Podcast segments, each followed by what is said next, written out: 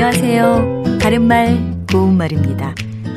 문학작품이나 드라마나 영화 같은 예술작품 등에서 가장 훌륭한 장면을 말한다든지 가장 흥미진진한 상황 같은 것을 말할 때 압권이다 라는 표현을 사용하죠.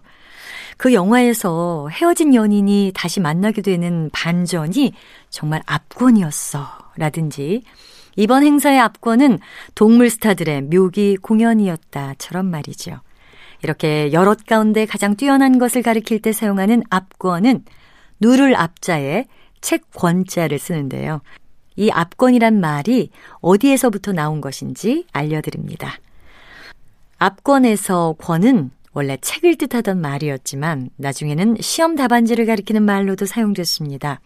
옛날 중국의 관리 등용 시험에서 답안지를 채점할 때 가장 뛰어난 답안지를 다른 답안지 위에 얹어서 제일 위에 올려 놓았는데 그것이 다른 답안지를 압도한다고 해서 압권이라 불렀습니다. 오늘날 압권이란 단어는 여러 책이나 작품 가운데 제일 잘 된 책이나 작품을 뜻하는 말로 주로 사용되고 있습니다. 이 작품이 이번 신춘문예에 응모한 작품 중에 단연 압권으로 평가되었다 같이 말할 수 있습니다. 그리고 앞서 말씀드렸던 예처럼 책이나 작품에 국한하지 않고요.